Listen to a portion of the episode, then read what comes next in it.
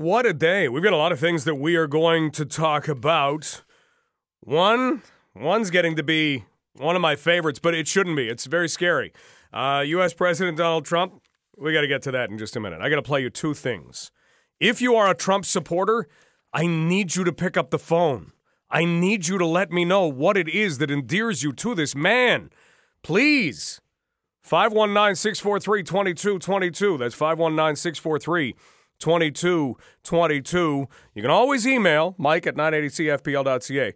More on that in just a moment. We are also going to be talking about something that, that came out last night that, again, you have to take the old magnifying glass, the old fine tooth comb, wherever that is. Anybody use a comb anymore?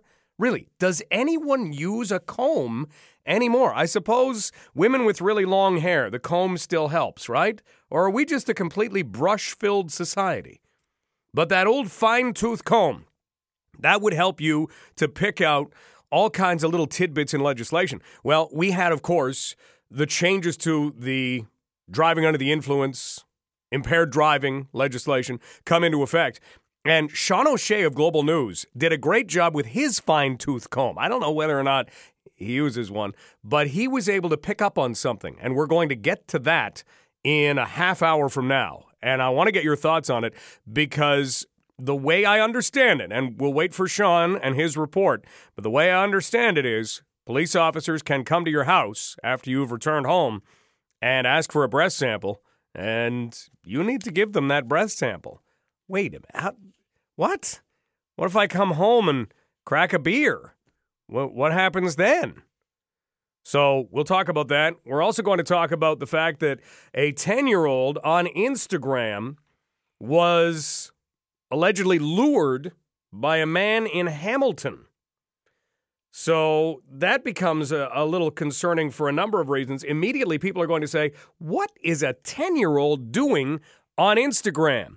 And I will argue with you in about an hour from now if you say a 10 year old should not be on Instagram. Because I don't necessarily see a problem for it. And in fact, if you look at giving a phone to a kid, maybe 10 is, is negotiable, but certainly by 12, they should be on social media. And if you want to argue that one, I'll take you through why. If kids are not on social media, they become outcast. If kids do not have a phone by, say, I'd say 12 years old, you can negotiate through that 10, 11, 12 year old spot. But certainly by 10 years old, if they do not have a phone, then all of a sudden they are outcast they are not able to communicate like everybody else. And you would say, well, why don't they just go and play outside? Yeah, well, they don't. That's the thing. You can't say, well, this is the way it should be. We should go back to the good old days.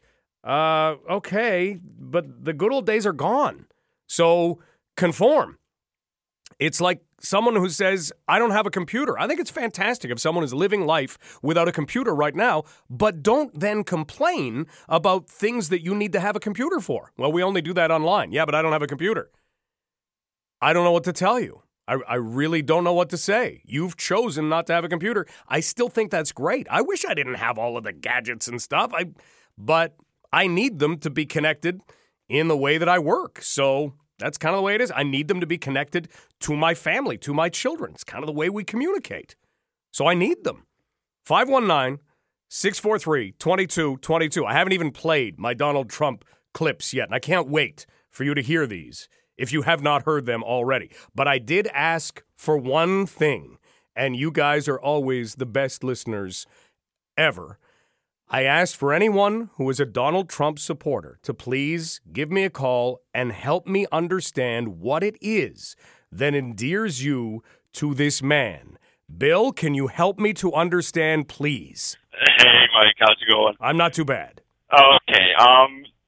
Geez, so yeah, I, I just I, I love talking to you and stuff. Um, I kind of consider myself a little bit more of a level-headed uh, conservative or, or, or Republican, really. But uh, I think what so many people love about Trump is he's the world's greatest agent provocateur. He like like Milo Yiannopoulos or or Gavin McInnes. Uh, he gets the ball rolling. He gets people talking about stuff that people would never talk about if he if he wouldn't be such an arrogant, big, loud mouth guy. Bill, you've spelled it out beautifully because you're right. And and it's important to talk. That's what we're doing right now. Do you think that maybe we could find a role that is not president of the United States, have him doing similar things, creating similar discussions, but just not quite have the hands on the reins to the point he does? to be honest, like I kind of think that being president is the best place he could be right now. He's uh, he's getting his point across to the most people he could. Um, I, and I, I honestly, I'm on the page where I like what he's saying. I'm on a different page than you. So, okay. Uh, yeah, I pretty much. I'm just saying I'm loving what he's doing. Uh, I could care less if he gets this stupid border wall down there. Uh, I, we're Canadian. Why do we even care? It's not a border with us, so why are we even talking about that stuff? But uh, yeah, I, I just like the guy. I think he's he's hilarious sometimes listening to, even even if you don't agree with him. It's it's funny listening to the guy. But again, so, uh, I, I, don't, I don't, I love being entertained, but I don't necessarily need entertainment from the President of the United States. I, I totally understand that, but he's entertaining 50% of the time, and then the other 50% of the time, he is right down to the books, right down to the nitty gritty, and he's getting stuff done. And uh, that's what I, I kind of think is, yeah, we, we've reached that day, day and age nowadays where our prime minister is a uh, is a drama teacher and uh, the president of the United States is a, is a TV star. So I think it's just kind of where we're at now, Mike, and I don't think there's any turning back for us anymore. Bill, great talking to you. Take care. Yep, have a good one, Mike. well, here's why I do think we need to talk about Donald Trump and the wall. And Bill makes a good point. I mean, this is not a wall separating Canada and the United States. He's not threatening that Canada will have to pay for the wall. But here's the thing that I really don't like about Donald Trump the idea that he will accuse any number of people of lying or of taking something in a direction it should never go in. But then I want to play you a little something from Global News right now. This is Donald Trump commenting on the wall. Uh, just a couple of things, because uh, I know the fake news likes to say it. When during the campaign, I would say Mexico is going to pay for it. Obviously, I never said this and I never meant they're going to write out a check. I said they're going to pay for it. They are. They are paying for it with the incredible deal we made called the United States, Mexico, and Canada USMCA deal. It's a trade deal. It has to be approved by Congress. It probably will be, other than maybe they even hold that up because they want to have, you know, they want to do as much harm as they can only because of the 2020 presidential election. So Mexico is paying for the wall indirectly. And when I said Mexico will pay for the wall in front of thousands and thousands of people, obviously they're not going to write a check, but they are paying for the wall indirectly many, many times over by the really great trade deal we just made. Congress has to approve the deal. Okay, that's Donald Trump and that's what he said. Mexico is not paying. He never said Mexico was going to pay for the wall in that way, right? Is, that what we take from it? Okay, I want to play you a clip from Global News, and this comes from August 28th, 2017. And still to have Mexico pay for the wall. Yes, it will. One way or the other, Mexico is going to pay for the wall. That's uh, right. Uh, uh, it sir, may be through reimbursement, but one way or the other, Mexico will pay for the wall. Can we hear that, Matt, one more time? and still to have Mexico pay for the wall. Yes, it will. One way or the other, Mexico is going to pay for the wall. That's uh, right. Uh, it sir, may be through reimbursement, but one way or the other, Mexico will pay for the wall. This is what troubles me about Donald Trump. That's it. You know, I have no problem with the man, but this this kind of thing troubles me. This is why I can't believe how many supporters he has. And Bill outlined it. He believes Donald Trump is getting things done. Well, he is trying to check all of the boxes that he has laid out. Do you commend him for that? I guess we have to. But you can't stand there and say, no, I never said that. We live in a society where we can easily go back to August 28th, 2017, and say, yeah, uh, you did say that. You said it right there. And it wasn't that you said indirectly or through a trade deal or don't. How stupid do you think we are? How little intelligence do you think we have? They won't do. Uh, it won't be. It'll be indirectly. No, that's not what you said. You said, well, they'll reimburse us, but they will pay for the wall. And now we're at a standstill in U.S. government. 519 643 2222. Bob, how do you feel today? I'm feeling pretty good, Mike. I, hey, I'm a Trump supporter. I'm, you know, I'm not. I don't worship the man, but I like what he's doing. Look, those those clips you just played there. He said one way or another. Well, he's doing it one way or another, indirectly through the. Give uh, me a break. He well, now sure. is trying to highlight his USMCA. There's no proof that that is paying for the wall in the way that he meant it in August of 2017. No way. Okay, well, uh, Mike, yeah, well, we can interpret that differently. Now, like, look, every politician says one thing and, and does another.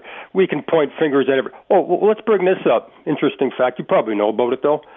Um, you, you know how against uh, Schumer and Pelosi and Clinton and uh, somebody else I can't think of right now. They're they're you know they're against this wall. Obama, right? Obama, he was in the mix too. Well, did you see the footage that they're showing, and that you can go see on YouTube from? Well, actually, when Obama was a governor, he said we need a wall, we need protection. We we can't let illegal immigrants in to our country. They're doing great harm. Schumer said it. Pelosi said it. Clinton said it during the campaign. Every one of them said it that they wanted protection and money for the border to put a wall up, a barrier of some type. So, so who's worse here? Now they're all saying they don't want a wall because really what's going on here. Let's get down to brass tacks.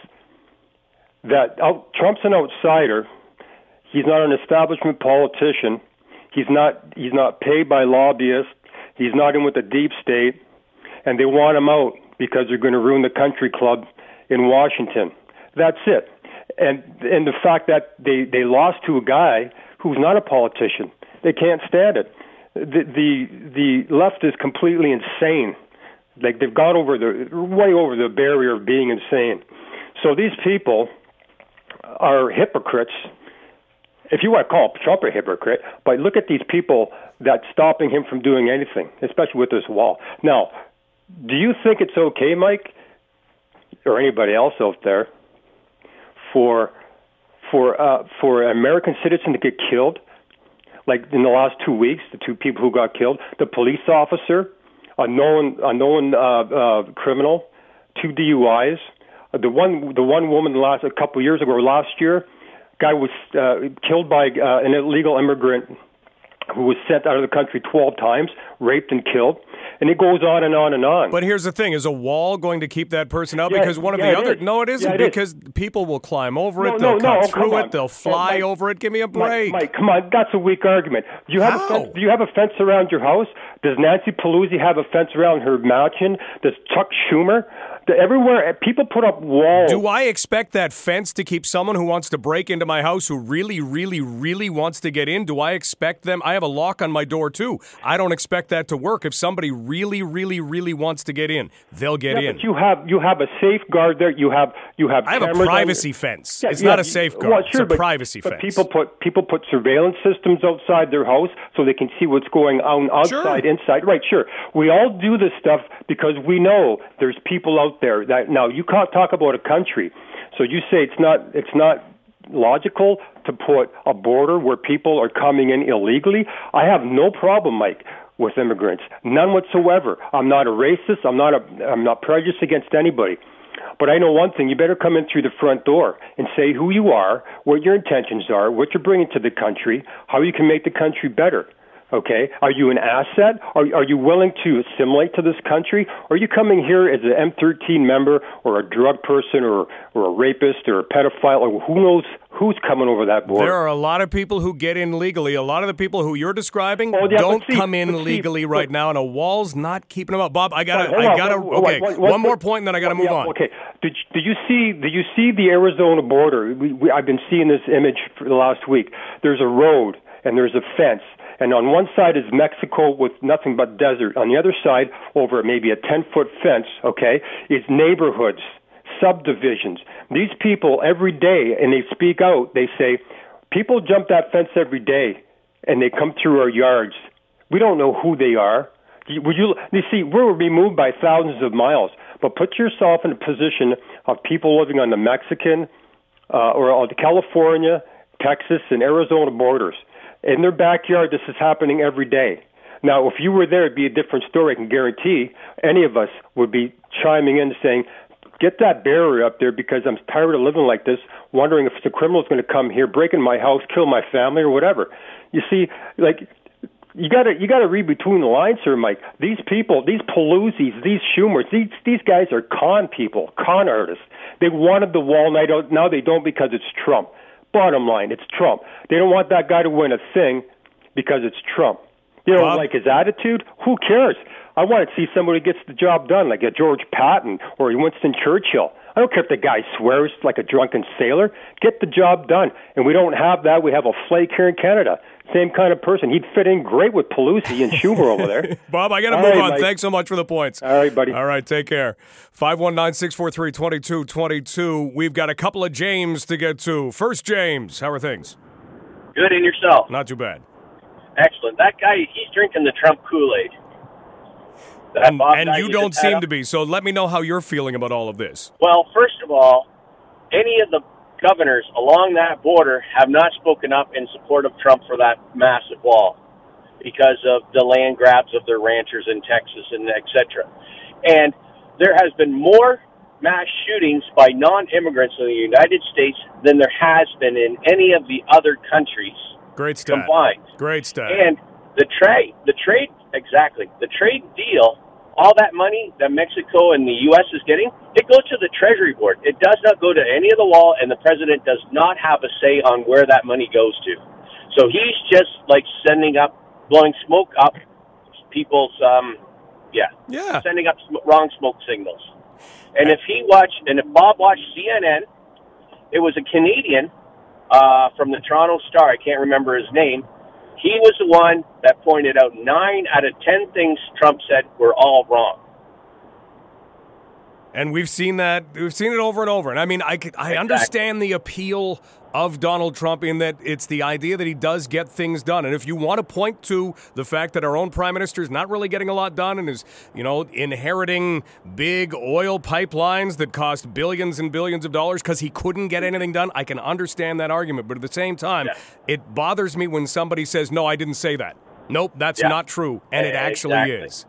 Exactly. That's and I wouldn't even buy a car off of Trump.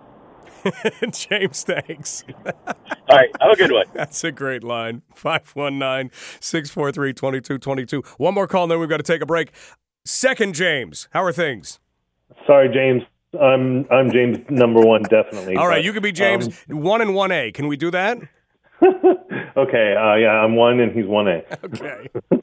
Anyways, uh, I actually watch Fox News as a I'm a uh, I'm a I'm a left on the left, and I watch Fox News on purpose all the time, just so I can see what's happening and I can see what they're they're learning, and and really, it's just they're poisoning their minds the entire time, and they're they overlook, um, you know, everything, and they try to wash it all under the table, and it's just a constant brainwashing and um, fallacious arguments and and uh, I mean just uh, Sarah Huckabee Sanders was on uh, Fox News show and even the Fox News host was said she said there's over 4,000 terrorists that have been arrested in, in the last year.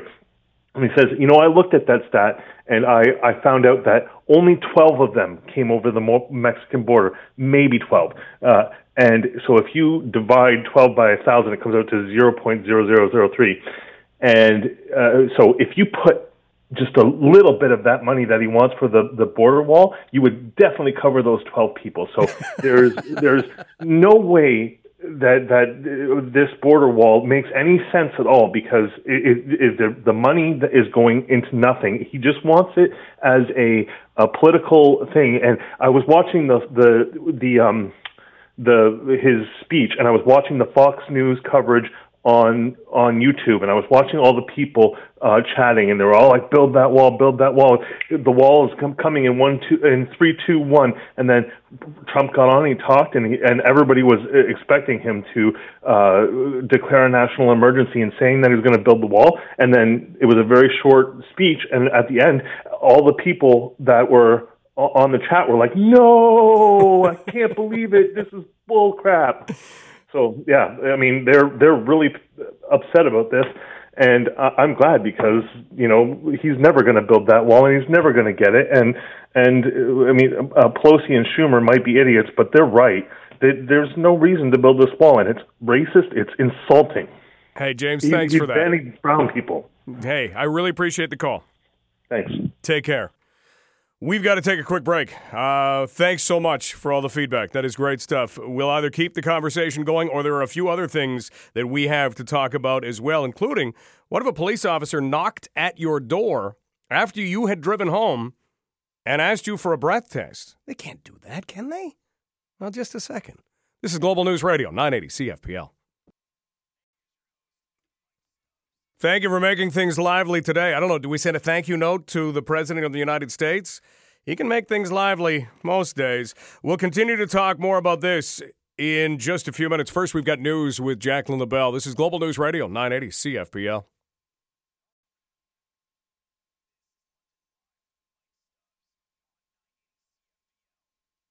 I know that I'm naive to want honesty in politics. That's like asking for the sky to turn green. I'd like a green sky. How about you? Maybe every once in a while, maybe every Saturday we mix it up, make it orange. That's the same thing. You're not going to get honesty in politics. And anybody who goes in believing that that's going to happen quickly changes because that's not the way the game works. I just don't want people to treat the rest of us like we are stupid. And I really feel that U.S. President Donald Trump has done just that. If you haven't heard the two clips that we played earlier in the show, here's the first one. Uh, just a couple of things, because uh, I know the fake news likes to say it. When during the campaign, I would say Mexico is going to pay for it. Obviously, I never said this, and I never meant they're going to write out a check. I said they're going to pay for it. They are. They are paying for it with the incredible deal we made called the United States, Mexico, and Canada USMCA deal. It's a trade deal. It has to be approved by Congress. It probably will be, other than maybe they even hold that up because they want to have, you know, they want to do as much harm as they can, only because of the 2020 presidential election. So Mexico is paying for the wall indirectly.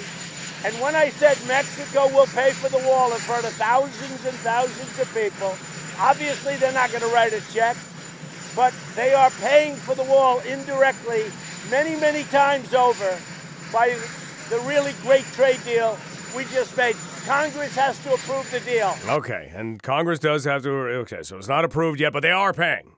They are paying.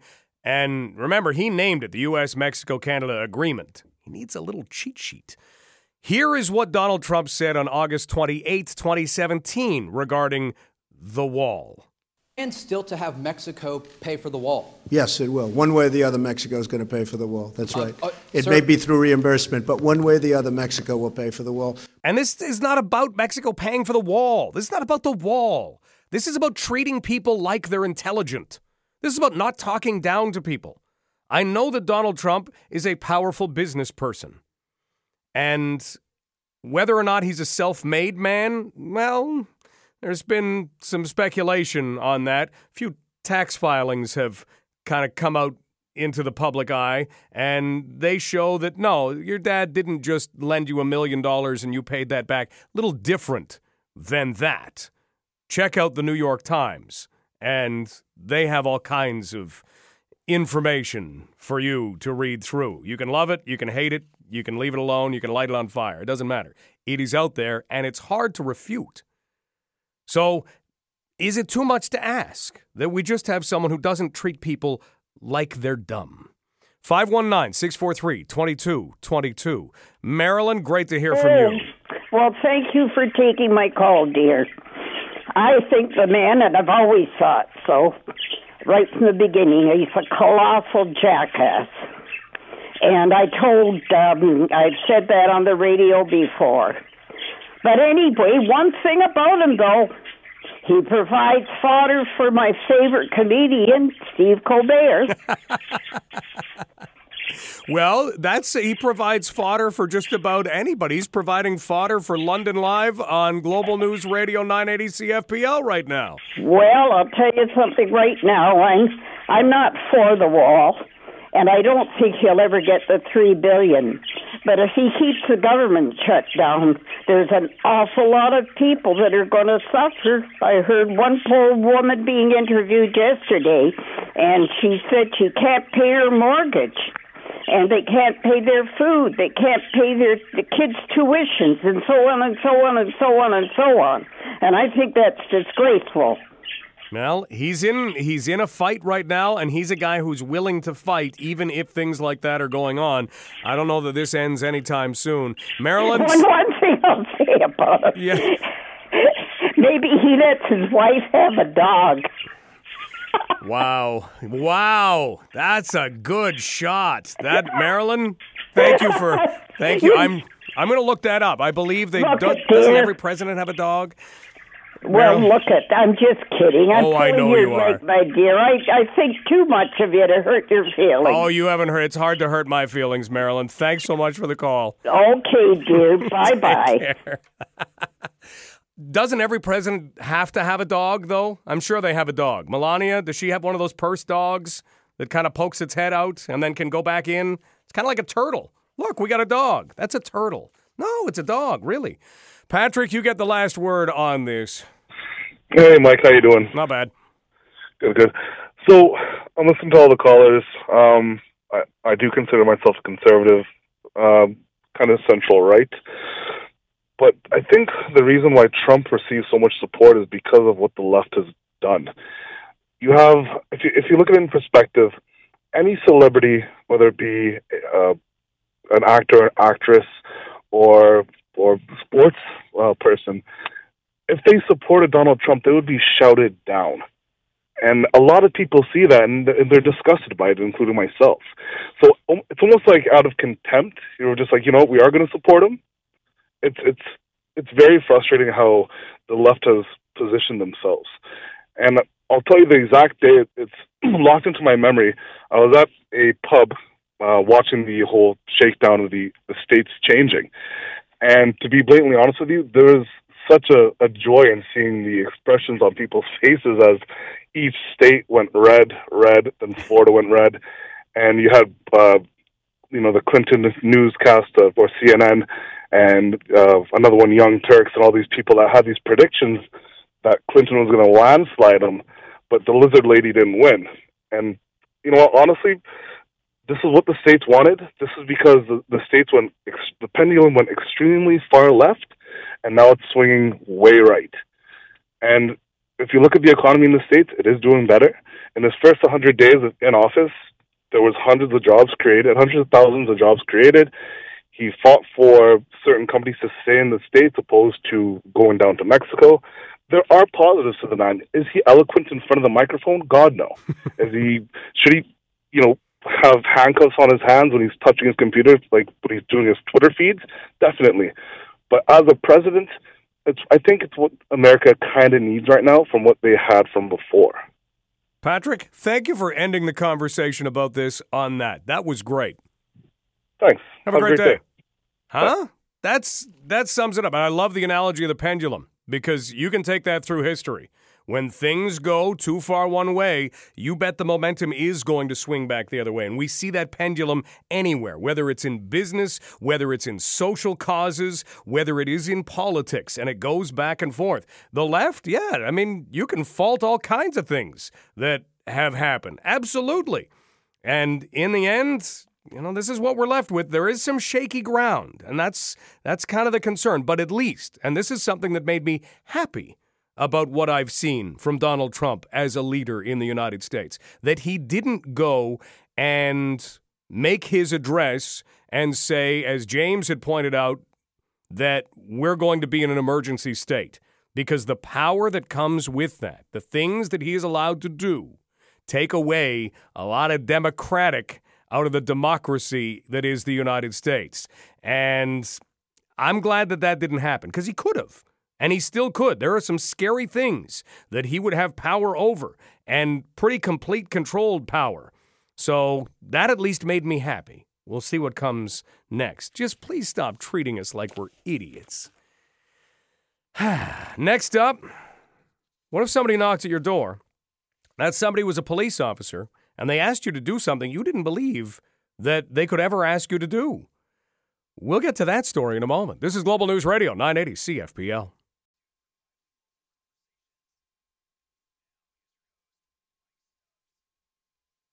Let's give some credit to something here. There was something that appeared on 980cfpl.ca and the Global News website last night. And when it comes out at night, sometimes, you know, we get busy. We get doing things.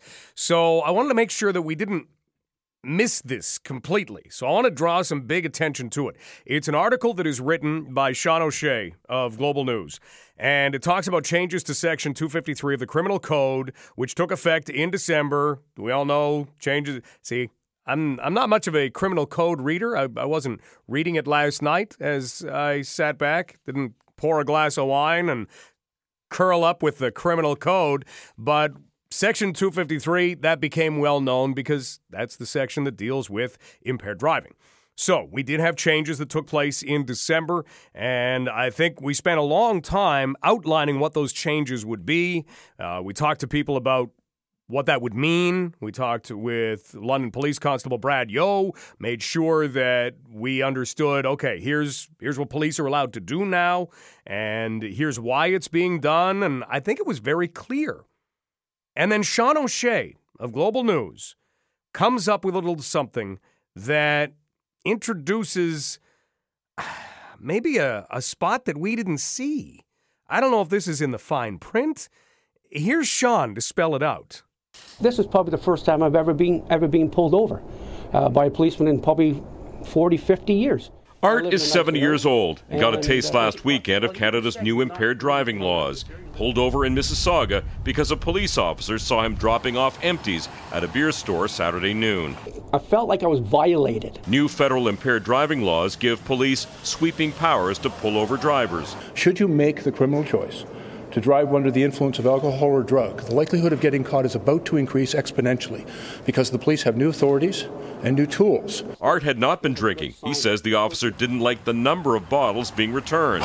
The officer insisted he give a breath sample, which he did, and he passed. So I saw you at the beer store. And to me, you were taking back what looked like, in my opinion, an excessive amount amount of bottles. The officer has absolute legal justification to stop the individual, question him, and then without any evidentiary or reasonable basis demand a roadside sample. Criminal defense lawyer Joseph Neuberger explains the new rules another way. There is no rights at the side of the road now. You will have to provide it. And if you don't provide that sample, it's a criminal offense with a serious fine and a one year suspension. Until this year, police needed a reason to ask for a breath sample. Now they don't. Not in the car or elsewhere. The law says you can be charged up to two hours after you were driving. For example, you could be inside a bar where you're drinking. The law lets the police go inside and demand you produce a breath sample if they believe you may have been drinking. Refuse, and you'll be charged and will likely be convicted. Now imagine you've gone home and someone makes a report about your earlier driving. Police arrive at the house, knock on the door, person answers the door, and they say, Sir, we've had a complaint about your driving. Uh, we need you to provide a roadside sample. And the person's been drinking. And let's say at that point they provide a sample and they're over the limit. They can be charged and now have an onus to establish that they were not intoxicated or over the limit at the time of driving. Almost impossible to prove you weren't impaired earlier, and that, lawyers say, will be a problem and likely lead to a court challenge. Sean O'Shea, Global News. Hmm. Interesting stuff. What do you think of it? Is that okay? I mean, we get to a point where you can say, hey, do whatever you want. Ask about whatever you want. Sean had interviewed the man who was returning empties and was questioned by police and asked to take a breathalyzer test because of the number of empties he was returning and because of some other suspicion that they may have had. So he blows into the breathalyzer and he's okay. Is that all right? See, I'm the kind of guy who lives and says, Yeah, if you want to ask me a question, I'm going to answer your question.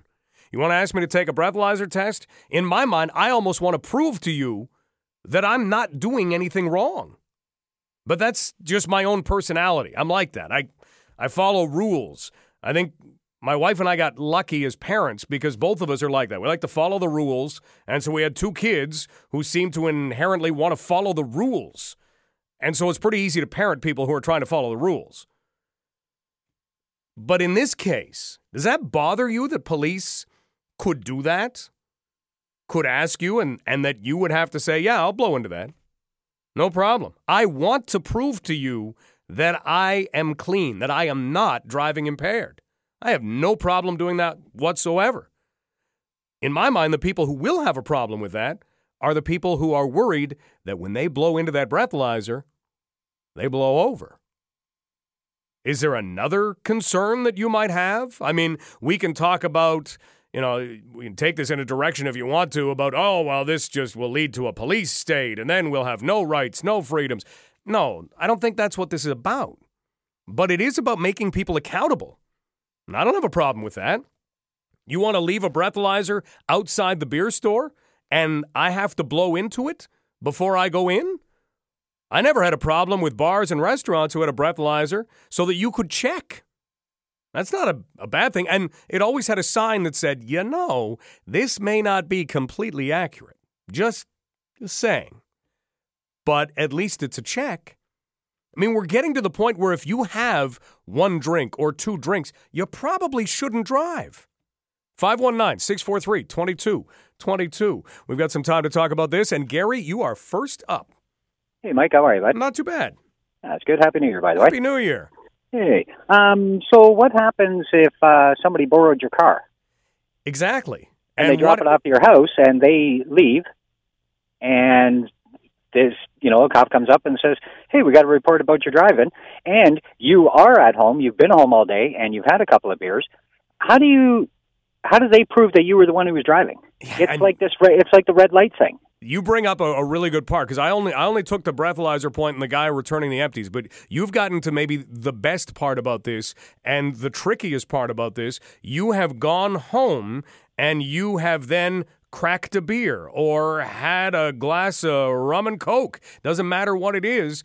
How do you differentiate between the fact that yeah you're allowed to do that in your home, you're just not allowed to do that before you drive? That's right. So if somebody borrows your car, let's say, and maybe they haven't been, you know, maybe they had a beer. I don't know. Maybe they didn't drink at all, but you know, they reached down to grab, uh, you know, a wrapper off their thing, and you know, swerved a little bit. Somebody sees that, reports it. A cop shows up at your house. You haven't left your house all day.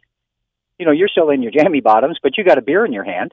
And he says, "Well, we got uh, somebody reported your car, your plate," and you go, "But I wasn't even driving it." How do they prove that it was you? I don't know. You've got to somehow prove in that case that it wasn't you driving. And that becomes the difficulty. And uh, we're going to have to take a break in just a but hopefully we can keep talking about this after news. One of the other things that you always heard, and this is one of those, you know, kind of old legends. I don't know if it does work, but if you were pulled over for drunk driving and you all of a sudden sat down and took a swig and then said, well, yeah, but I wasn't drinking and driving, but I'm drinking now.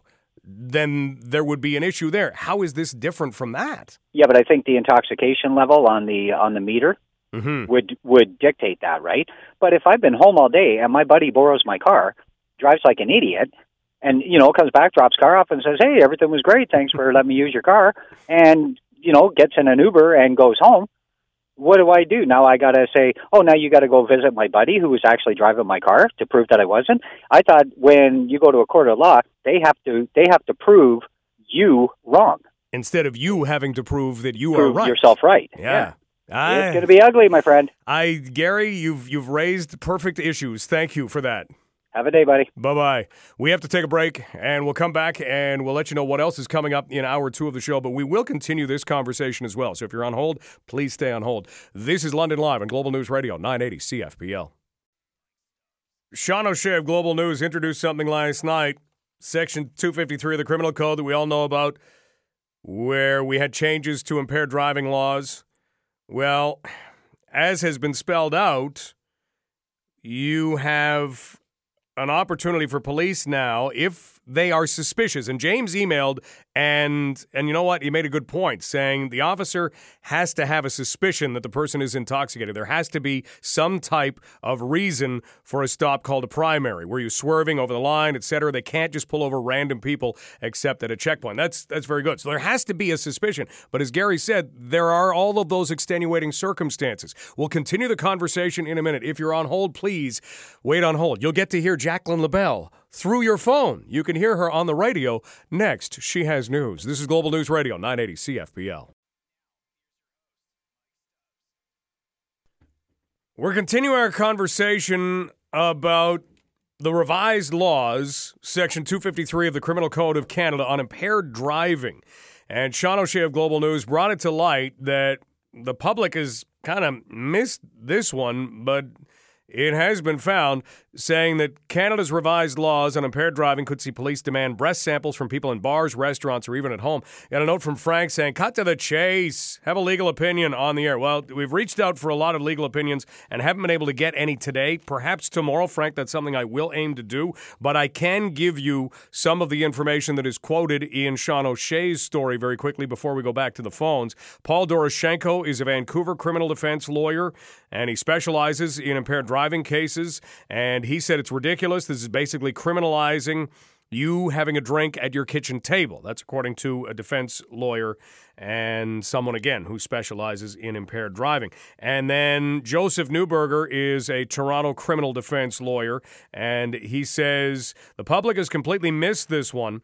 He describes a scenario in which someone has gone home, watches a hockey game, enjoys a few beers, gets a knock on the door from police. They had received a tip about someone in the house who was driving a vehicle suspiciously, and he says, quote, the person answers the door and they say, "Sir, we've had a complaint about your driving. We need you to provide a sample."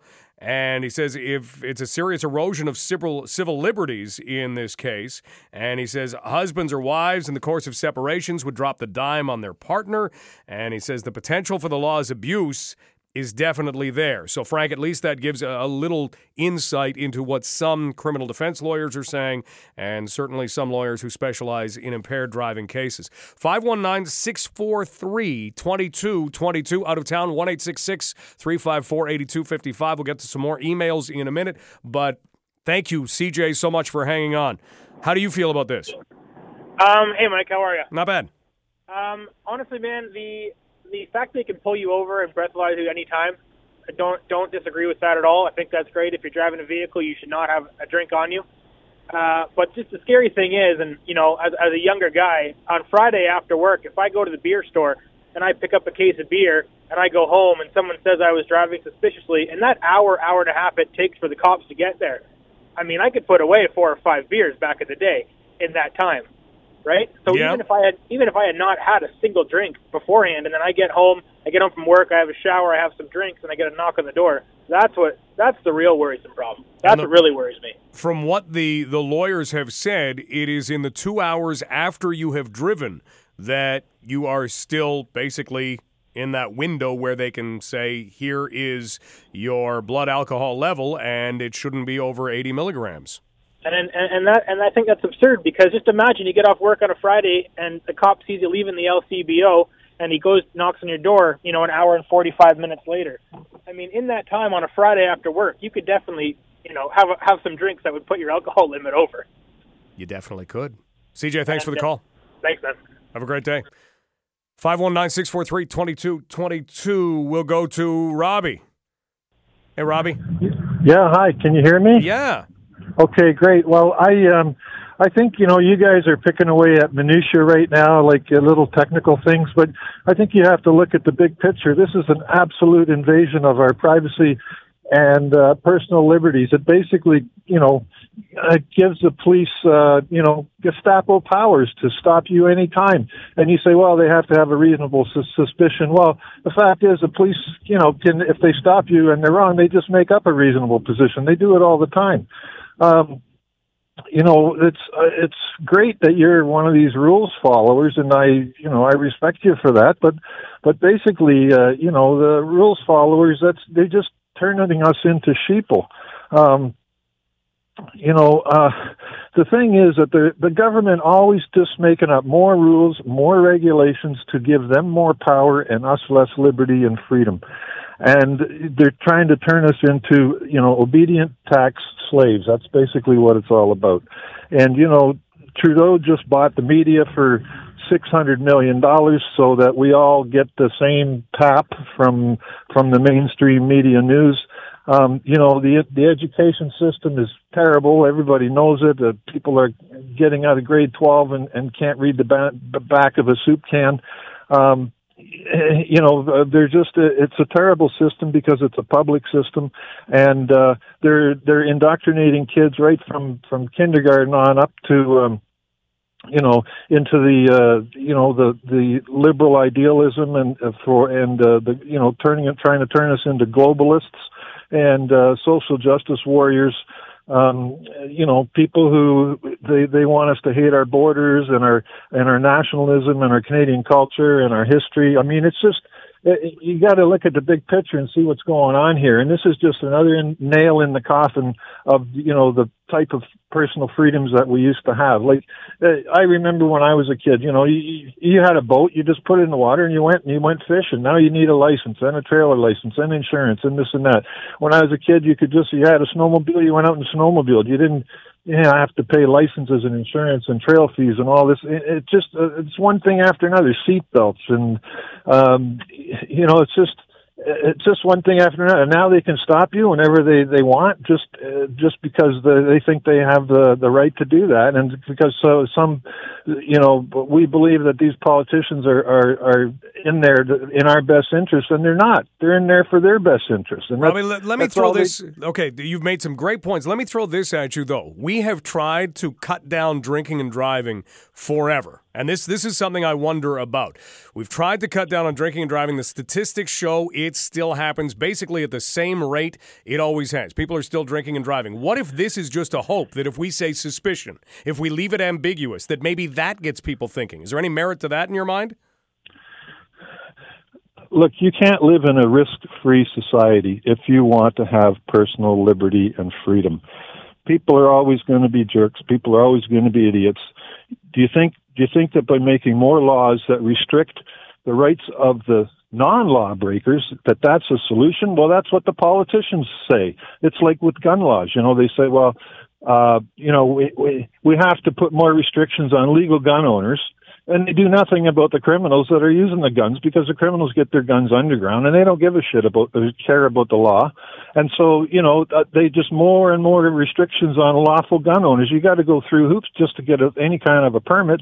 And they say it's for your personal freedom but it's not. It's it's taken away your freedom. And it's the it's the the, the gangsters and the illegal guns they got to go after not the legal gun owners who want to shoot for sport and and and uh, hunting and whatever whatever but it's the same thing in almost every area. You know, in, in education, you know, they they restrict you. You got to go to these government schools, and you know what what's the matter with getting charter schools and private schools? You know that people can afford, and, and you get much better results. It's been proven over and over and over again. But and it's the same thing with the healthcare system. You know, we used to have a perfectly good healthcare system before the government got involved with. There was never any lineups.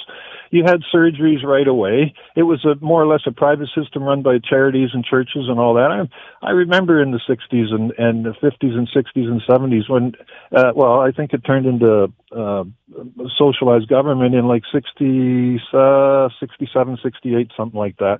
But before that, we had a perfectly good healthcare system. There was no waiting lines. There was no, you know, people weren't on seven, eight, nine drugs uh, 10, 12, 15 drugs. I, I've seen it myself. My neighbors are on those kind of pills, and it's just you know pushing pills, pushing pills. It, it, it, it, you know when we could have such a great medical system if there was more capitalism and and uh, and uh, competition involved in the system, but it's a monopoly run by the government, same as the education system, and they they're not doing us any good. We're we're graduating, you know, people out of universities with with a hundred thousand dollars in debt after four years of taking, uh, you know, uh, women's studies, uh, and they can't get a job, and it, it, it you know, the education system not tailored to the needs of the country; it's tailored to the needs of the government. Robbie, really appreciate your thoughts today. All right. Thanks. One of Thanks the things that uh, take care. One of the things that Robbie has outlined is, yeah, you know what? Things things do tend to work out better when you have a lot less red tape, and that's that's always been the way. And a lot of the things he's describing, whether it's added licenses or whether it is the pill pushing, in my mind, you want to see the reason for that? Follow the dollar. Follow the money. That's where that comes from. Why do we have graduated licensing systems? So the government can make it more expensive for everybody to get a license. And then take a look at what we do to pay to drive on the roads. It's a lot of money going in there. Peter, thanks so much for hanging on. Well, the other guy just pretty much covered everything. he did a good job You of that, didn't he? well, you know, I think we must be the same age because I'm in total agreement with everything he's everything he said. So then let me ask you this, Peter. Is there any going back or has the, the horse been let out of the barn and now lives in another province? Well, you know, uh, it's an it's a new day. you know, it really is. And for for people that like myself and the other gentleman, I'm sure who's lived through the late 50s and 60s and 70s, and we've seen the digression, not the progression, in, in a lot of ways. And he's uh, he mentioned you know numerous areas of it, and you know when I when I think about it now, with this new and, and getting back on track with the with the uh, driving and, and drinking and all that kind of thing. You know, I, I I think it's a stretch because you know, like myself, if I, uh, you know, I come home and I start the barbecue and you know, I sit down. It's a hot day, and I want to have a couple of beers outside on my picnic table or whatever. On a hot day, it doesn't take you long to drink a couple of beers you know, and maybe I've swerved to miss a kid who's got the earphones on who wasn't watching where the hell he was going, and and and somebody from behind, and you know, decide to call the police to get my license number, and he almost hit a kid, and you know, this kind of because it's the the, the day we live in, unfortunately. There's a, you paint a scenario though that that you could easily be under the legal limit. That yeah, that kid with the earphones may not have been watching where he was going, and you paint a situation where yeah, police are going to look at that and say that is suspicious behavior. And they don't get to your house, I'm sure, within 15 or 20 minutes. And again, So I, he- I don't fault them for that because if you took a look at the log the police have to go through with all the calls that and they I get and I get that, but but you also have to get the fact that even if they were within the hour, okay, and by that point, maybe I'm sitting there on my third beer, and I'm impaired Mm-hmm. in accordance to the law, and I'm sitting at my own damn picnic table trying to start my dinner. And that's why the concerns have been raised about this. So, Peter, And thank that, you for the that scenario. to me is wrong. Yeah. It absolutely is wrong, and it's not. My father was in the Second World War, fought for his freedoms and everything else, our freedoms, and I think that that's a that's a kick in the teeth to the to a lot of the vets that fought for those particular freedoms for us to enjoy it. Peter, thanks for the call. Okay, take care. 519 643 2222. Lori, your thoughts on this? Hey, how are you? Great. Well, I I I don't have too much time. That was quite the word salad, a very right-wing Republican, shallow thinking, back to the good old days word salad from the one fellow. But all I want to comment on is I'm going to stay on topic. Um, I'm a retired teacher. Um, the comments about the education system were ridiculous. But anyway, I am a retired teacher, and we have very, very big organizations in all the high schools to really educate young people about the dangers of impaired driving. I would say almost every high school in this area, uh, Thames Valley, has lost one or two students to some sort of distracted, impaired driving. It's very, very hard on the community and the families and the, and the school community. And I don't give a darn what the laws are. I don't go home and get drunk, so I don't care. And I have always, always supported OSAID, uh, uh, OSAID and uh, MADD, Mothers Against Drunk Driving, uh, regarding stricter and stricter laws. It's basically choosing to harm a person, harm a family, or God forbid, kill a person if you drink and get behind the wheel. Now, the loophole about the private property, they'll work out the loophole. Rules aren't for smart people. Rules are for stupid people. Lori, I have one question to ask, and that is: Yeah. in in your time in the education system, what have you seen in terms of how students uh, have have either kept their attitudes or have changed their attitudes toward impaired driving? What have you seen? I have seen a tremendous improvement since I started teaching 1986 to now a tremendous awareness, improvement, planning ahead. There's still accidents, but honest to Pete, it's not like when I remember starting teaching. It was tragic. We had a few high school years, three or four kids.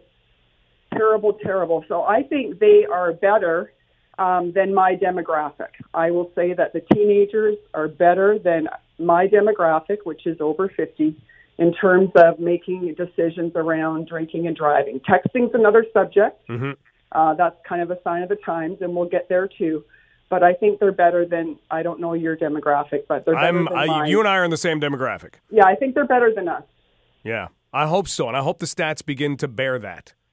Yes, I do too. Lori, thanks Anyway, for the call. Thank you for, you're welcome. You have a good day. And thanks for the insight. I always love it when people can provide insight. And, you know, it, I can appreciate the good old days. I can. I can appreciate exactly what the good old days were like, what Robbie and Peter are pointing to.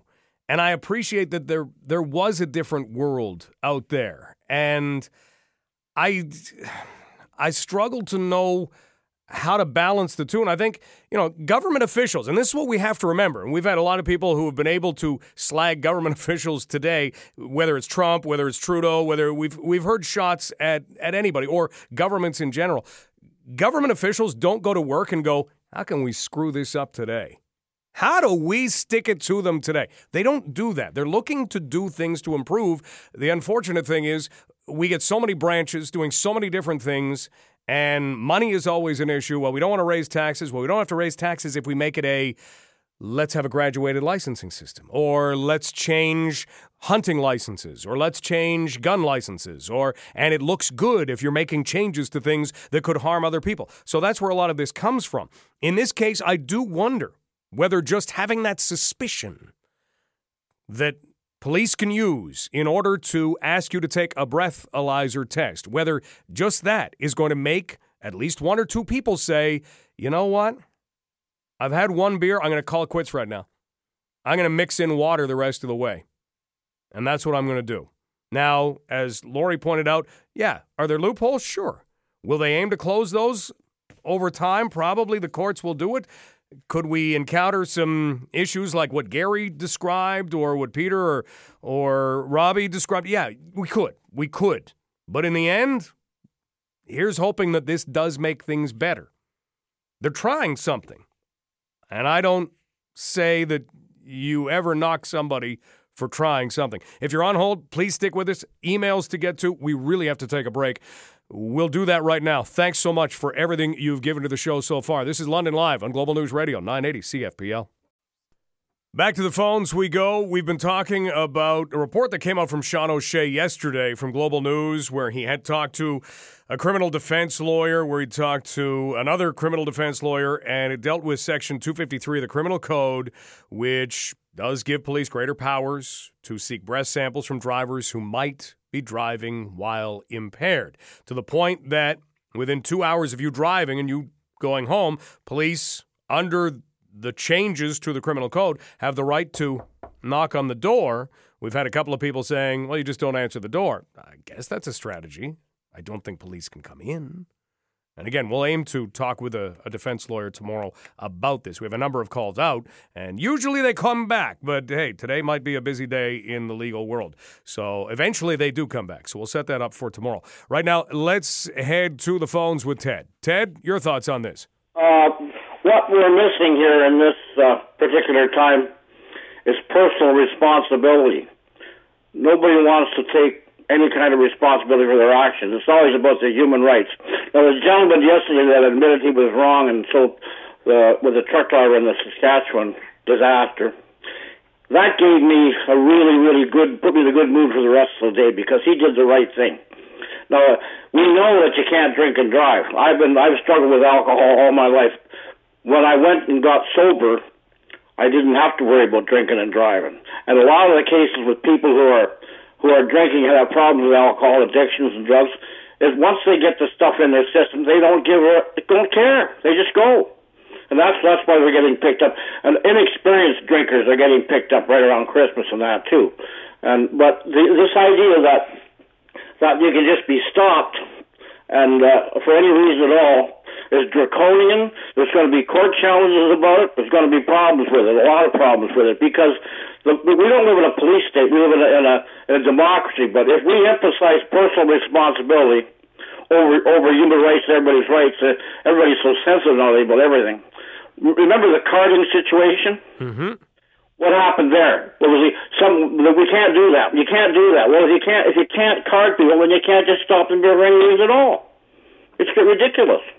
And this you you raise an interesting term, Ted, in carding because in you know some people would draw those lines and say there are a lot of similarities between carding and what is happening here. Really appreciate the call. Just a sec. Yeah. What happened when they did the carding is the gun violence went down. There was, there's a certain dichotomy doing the doing that that particular act, and if and if you can't go after them, then it's, I guess. Uh, we don't care, do we? And there are stats to back up exactly what you said coming from Toronto police. Yeah, and we're not allowed to talk about it because it's it's racism. And if if those people care about themselves, they would start to call in on their own people who are doing that. Watch them, keep an eye on them. If they see somebody fooling around with a gun, call the cops. Same as they call when they see a guy drinking and driving. Ted, gotta go for news. Thanks for the thoughts today. Bye. News is coming up next. This is Global News Radio, 980 CFPL. This half hour, we are going to be in conversation with London Knights General Manager Mark Hunter. OHL trade deadline is done. And we are also going to find out why the London Knights are going to be wearing eggplant and teal on Saturday afternoon when they host the Ottawa 67s. Yes, yes, they are having a throwback game. We'll give you the details on that. First, one more call, and I want to thank Bill for hanging on on this on impaired driving. Then I want to get to a, a couple of emails on it. Bill, what did you want to add to the conversation? Hey, Mike, it's Bill again. I am uh, I'm amazed you really do have a busy show today. But um, so uh, I just kind of wanted to call and ask, um, how does this relate to uh, marijuana impaired driving? Um, would the cops essentially be able to come knocking at your door uh, and demand that you come back with them to the uh, headquarters for a blood test? Well, you know what? That's a question, and I, I said it earlier. We we tried to get a criminal defense lawyer on today, and we're unsuccessful. But I wanted to have the conversation because I felt it was an important one. So that is one that I'm going to put down on a piece of paper. I can't answer it, but I'm going to try and find somebody who can. Okay, Mike. And then just one last thing. Yeah. Here, and this is uh, just big props to you, man. Um, I used to love listening to Andrew back when he filled uh, filled this spot. And when you came in, I was honestly, uh, I'm very political, uh, so I was extremely skeptical. I, I there was some, in my eyes, some pretty big shoes for you to fill. But honestly, man, you've taken what used to be one of the more, I don't, I don't want to call it darker uh, few hours in the day. Uh, but yeah, you've, you've taken it from being more politically based and you've turned it into, and I think for a lot of people, all of us loyal listeners of, uh, of Andrew, you turned us all into, um, loyal listeners of you and you've made these few hours into now one of the brighter points in our day. And, uh, yeah, you're, you're the breath of, breath of fresh air, Mike. And, uh, I really love listening to you. Hey, Bill, thanks for taking the time to say that. Okay, man. You have a wonderful day. You too. Okay, bye. Wow. Thanks, Bill. Um, thank you a lot.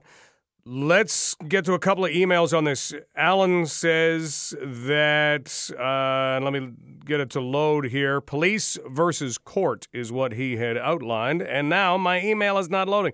I was talking about technology earlier, and well, what is my technology doing for me right now? Uh, we have been talking about a number of different things today, and I really appreciate the input that everybody has given because it really adds a lot of different perspectives to the conversation. And I think that's what's great about all of the calls we've had. We've had some very differing perspectives. We've had left leaning, right leaning, center leaning. I think we've even gone to some areas where I didn't even know there was a leaning. Uh, again, I can't get my emails to load. I will get to Heather's email. I will get to Alan's email in just a moment. We also have Mark Hunter coming up as well, and we're going to talk about the OHL trade deadline coming and going at noon today. So everybody who has moved has moved. And now the league moves in a really fun direction. And we'll also talk about why the Knights are going to be wearing eggplant and teal. I'll get my emails. They're here. They just they won't they won't load. Can I hand my phone to somebody? Is there anybody who's under the age of 15 who can take my phone right now and figure out what's going wrong with it? This is Global News Radio 980 CFPL. My emails still aren't working on my phone, but I do have them thanks to other forms of technology. Alan adding the last words that we'll have on the changes to impaired driving laws and now what police can do. And again, this came up because Sean O'Shea of Global News had pointed to a section of two, Section 253 in the Criminal Code of Canada, which says police, for two hours after you complete your drive home, could knock on your door and ask for a breathalyzer test. And so Al says the police may not need reasonable grounds to pull you over and ask for a breathalyzer, but the burden of proof remains with the prosecutor in a court of law, innocent until proven guilty. I understand and appreciate why the laws are changing. We all want to crack down on drinking and driving, but a lot of cases are going to get thrown out because of a lack of evidence or the existence of doubt. And that's going to cost people money, and that's going to take up court time. Heather says, These new laws concern me because I'm asthmatic and have a very difficult time getting enough air to make a breathalyzer work. So if it happens to me, I could possibly get charged because of not being able to provide a sample. Makes me very nervous driving, even with absolutely no alcohol in my system. Terrible change to the law, according to Heather. I do not support it. Have a good day. That's another thing that, that I will ask then. What if you are physically unable to provide a sample? What happens then? And I mentioned that the Knights are going to be wearing eggplant and teal on Saturday. And we'll have details on that in just a few minutes. And we did get a call saying it's actually auberge and teal. I didn't even know that was a color. Auberge? When the Knights, just to clarify, when the Knights did wear those uniforms in the mid 90s and late 90s, um, I was doing games for them for part of that time. And I didn't really like saying the words eggplant and teal on the air. I just, it didn't sound very hockey to me. So I started saying burgundy and blue, and I was told to stop doing that, that it was eggplant and teal. So auberge and teal? That's still not very hockey. Auberge is not a hockey color. You know what the Knights are right now? Green and gold. Those are hockey colors. They're green and they're gold. There's nothing that you have to. If somebody says, oh, that's a slight bit of auberge, should I brush it off? Is, is there an ointment for that that I could use? Some kind of salve? Is there a homemade remedy? Is there a life hack? Auberge and blue. But this would be auberge and teal. Why are we talking about this? Because the Knights are going to be going retro on Saturday when they take on the Ottawa 67s. And Ryan Starr will join us from the London Knights in just a little bit. But we will talk with Mark Hunter as well because OHL trade deadline day is today, and the trade deadline has passed. And we have seen the London Knights add to their roster, not necessarily on deadline day. You don't always want to do it on deadline day, but they have made some additions to their roster and now have seen other teams do the same. So if you want to look at a new season preview, Knights are in first place in the West. Sault Ste. Marie wasn't able to do much. In fact, they traded a guy away. So you might wonder if they drop back just a little bit instead of being kind of that number two favorite, whether they become number four because Guelph and Saginaw improved their team by way of trades. In the East, you've got Ottawa, you've got Niagara, Oshawa tinkered a little bit and made different types of moves, but Ottawa and Niagara are there. It's a select field right now in the Ontario Hockey League when you're looking for favorites. The fun part about it, the London Knights are in it. They are in that field. Joining us right now, General Manager of the London Knights, Mark Hunter. Mark, have you had that deep breath since the end of the, the trade deadline? Yes, it's it's nice to to move on and have your finished product of what your team you have you you're going to put on the ice for the rest of the season. And you know we're excited about our team, Mike, and uh, I think it's something uh, um, we got. We, we have some really good young players that we need to play and, and develop and and we got a group of older kids that know what's all about with the Bouchards and the Formentons, and and uh, so hopefully they can lead, and with Lahead, and so we got a good group of young uh, young guys and and a good mixture of older guys in the room. So we're excited about our team, and uh, it's something that uh, you know it'd be nice to have the playoffs starting right now. I don't think you're alone in hoping for that. But you know what? There are a couple of moves that you made yesterday and today that help us to really illustrate something about what junior hockey is all about. Yesterday, you traded Sergei Popov to Owen Sound, and today you traded Jacob Golden to uh, the Erie Otters, and you traded Emmett Pierce, who's been playing in Strathroy, to Flint. And people are going to wonder, well, wait, uh, what are the Knights doing? They're, they're trading guys away, but it's about giving opportunity. Can you explain kind of how that works in junior hockey? You know what? It's it, it was uh, Jacob Golden was you know, was pushed back a little bit. Uh, he's a really good defenseman. I, I think there's a little more upside, um, but we had some players ahead that uh, you know at this time were a little bit better, and uh, um, so you know we felt he was been a real good individual for a hockey club here, and so pushing ahead here, we give him a good opportunity to go to Erie to be a one-two, and uh, you know what, he was in tough to get that position for us at this moment. And it is, in a way, when you're still dealing with guys who are hoping to make the jump to that next level, even Jacob Golden's a guy who's a draft pick of the Minnesota Wild. They need to get those minutes, don't they? Yes, they do. And you know what? He's been very patient, uh, and he's been uh, a real good person for this organization. So it was a tough move, but it was his decision. I left it in his. Uh, it was up to him what he wanted to do. I, I didn't want to leave him out in the lurch where it wasn't. Uh, uh, he could make a decision where, okay, do I want to stay here or do I want to play in uh, Erie where I can get more ice time? He made that decision, and you know what? We're fully behind him. But it was it was his decision, which it should be decision. And they're young men that need a chance to play, what you said before, Mike, and and and show us stuff. So he'll go there and play well. And you know what? He's really grown as a young man here, and I'm actually really proud of him. Mark Hunter, Knights general manager, joining us. Mark, one final thing. If you watch other teams and, and what they're adding, how closely are you paying attention and kind of gauging what other teams are up to? It's interesting. You know, you got a team like Guelph that did a lot of moves. Um, you know what, and and did some good moves. But uh, you know what, we believe in our team. You know, it. You know, you can have all the the best individual star players of, uh, but it's a team that wins. And uh, uh, you need a, a team that plays well together, you know, and have fun together and win together. And so, I'm not saying Guelph can't do it. it. It just right now our chemistry in our room is very good. We made a few changes, but we had some good young guys. We need to play here too. I mean, uh, D'Angelo and and uh, um, you know what I mean, like Michael and I mean these kids are good players and uh, Panoir and and so we can go on and on about our young guys they need some, a certain amount of ice time, and we need to play them, and and uh, they're they're bright futures for our club. So you know what is a is a fine mixture, and I I believe by the end they'll they'll keep getting better and better with our coaching staff and and with Dale behind the bench. So I'm excited about our team because we really have a good mixture of good young players, some good veteran guys, and and there's a good push to to win, except maybe from the third period we did against Guelph the other night. Well, you know what? London versus Guelph is going to be must see hockey for the next little while. I can't wait. We haven't had that rivalry to that level in a while. All right. Thanks, Mike. Okay, thanks, Mark. Have a great day. See you now. That is Knights general manager Mark Hunter. So, and that's what junior hockey is about. There are a lot of people, and this is something that you'll hear us talking about on the Around the OHL podcast this week. It isn't out yet. It'll come out tomorrow. And it's just kind of the, some of the behind the scenes stuff because people will look from far away and say there shouldn't even be trading in junior hockey because these are teenage guys and they're in high school or they're in college or in university.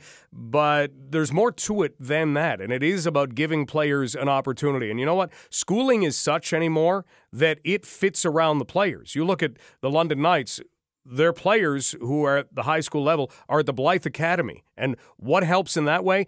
They can form the kind of the scholastic calendar for the players. They can take into account, well, you know what? We've got a road trip coming up next week that's four days long. We will not have a test during those four days, but maybe we'll have one before and maybe we'll have one the week after. You can really, really tailor things, and there are a lot of teams that do that. So, a lot of that stuff coming up on the Around the OHL podcast this week as well. We'll recap the trade deadline. Knights are going to be wearing auberge and teal, or eggplant and teal, or really just other colors, throwback kind of colors on Saturday. We'll give you the details on that before we close out London Live. That comes next. This is Global News Radio, 980 CFPL.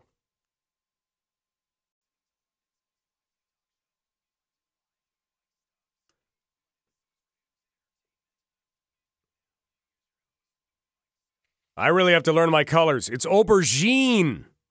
Of course it is. Ryan Starr joins us, Director of Media Relations and Branding for the London Knights. Ryan, things have been uh, kind of busy with the trade deadline. You ready for life to become a little less hectic? yeah, definitely ready for that. Uh, as the one that kind of puts out a lot of the press releases and, and social media uh, postings, it's good chance to get my uh, fingers a rest uh, coming up after the trade deadline here. Well, your fingers are getting a rest, but you know what? Uh, your ordering skills probably not because you guys are going to do a special uniform on Saturday as the Knights take on the Ottawa 67s for a 3:30 start. Remember that it is a 3:30 puck drop at Budweiser Gardens. What are you doing? Well, uh, we're going to be throwing it back a little bit. It's superhero night at uh, Budweiser Gardens, so we have a, a couple superheroes coming. Batman might make an appearance. Deadpool might be here, and then a, a certain uh, superhero from the early 2000s, or some people might consider it a supervillain from the early 2000s, uh, might be making a, a special appearance as well. Uh, and our, our players are definitely going to be involved in it. Okay, uh, you've you've got us guessing now. Could this superhero or supervillain actually be on the uniform? Yeah, yeah. Uh, if if you take a look at our, our Instagram and our Twitter and our Facebook pages, um, there's a, a little bit of a hint as to to what's coming back. Um, but you know, I, I think you just you just got to think about the early '90s and, and Rick Nash, and and I'm pretty sure you can imagine what it's going to be. Affectionately known not as Spider Man, but as Spider Knight. yeah, exactly. Now, this should be fun. This certainly has created a big buzz among Knights fans. What prompted doing this? Would it be to tie it in to Superhero Night?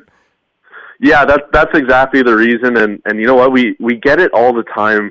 Uh, fans saying, "Oh, you got to bring back Spider Knight, or you got to bring back the purple for a game here or there." And and uh, we we finally got to go ahead to to go through with it. So we're pretty excited. I know the players are pumped too uh, they're they're going to be excited to see their names on uh, some of those old school jerseys. That's fantastic. Okay, so that is for Saturday, and the big thing to remember is the game is now a 3:30 puck drop. It's going to be a national TV broadcast, so 3:30 puck drop, and you'll be able to show off that eggplant and teal on Saturday to a national audience. Look forward to it. Ryan, thanks so much for this. Yeah, no problem, Stuzzy. Ryan Starr of the London Knights. Back to close out the show in a moment on Global News Radio 980 CFPL. It is nearly time for news with Jacqueline LaBelle. A story before we go, though. How about that? This is a lesson to all of us. Be careful what you are dared to do. Everybody loves a dare, right? I triple dog dare you. Everybody loves that. Be careful. Don't lick the poles, especially today. Not lick the poles. Somebody always licks a pole. Here's what happened in Tulsa a Porsche pulls up out front of a courthouse and a guy gets out and he's not wearing pants. He actually is what was described as nude from the waist down. He was, however, wearing a black leather harness, a blue t shirt, and black running shoes. The man proceeded to walk up the steps and somehow enter the courthouse normally at a courthouse, you've got to go through a metal detector, and he wasn't making it through that. But somehow he entered the courthouse. He was completely exposed. There were deputies inside. He was recorded on a surveillance video. Tulsa, get those metal detectors going. And now has been arrested on a complaint of indecent exposure. Um, he's going to have to go to court with pants on the next time. They've requested that specifically, but because he was dared to do this, that's the reason why he chose to walk into a courthouse wearing a harness and no pants. Um, the fines range into the thousands of dollars. You can't do that. Just be careful what you are dared to do. Coming up on the show tomorrow, I'm putting my fingers together, I'm crossing them right now, that we can get a criminal defense lawyer, not necessarily to explore everything we were talking about today, but certainly to get an answer for a couple of things. One, about police officers and whether or not you aren't drunk or perceived to be drunk, but perhaps impaired in other ways. And what if you're physically unable to perform in a breathalyzer test. Thanks so much to Matt McKinnis for all of his help today. Thank you to you. You brought so many great perspectives to the show. Much appreciated. That's what talk radio is all about. London Live is brought to you by Winmar, your restoration specialist. Jacqueline LaBelle comes up next. She has news. This has been London Live on Global News Radio, 980 CFPL.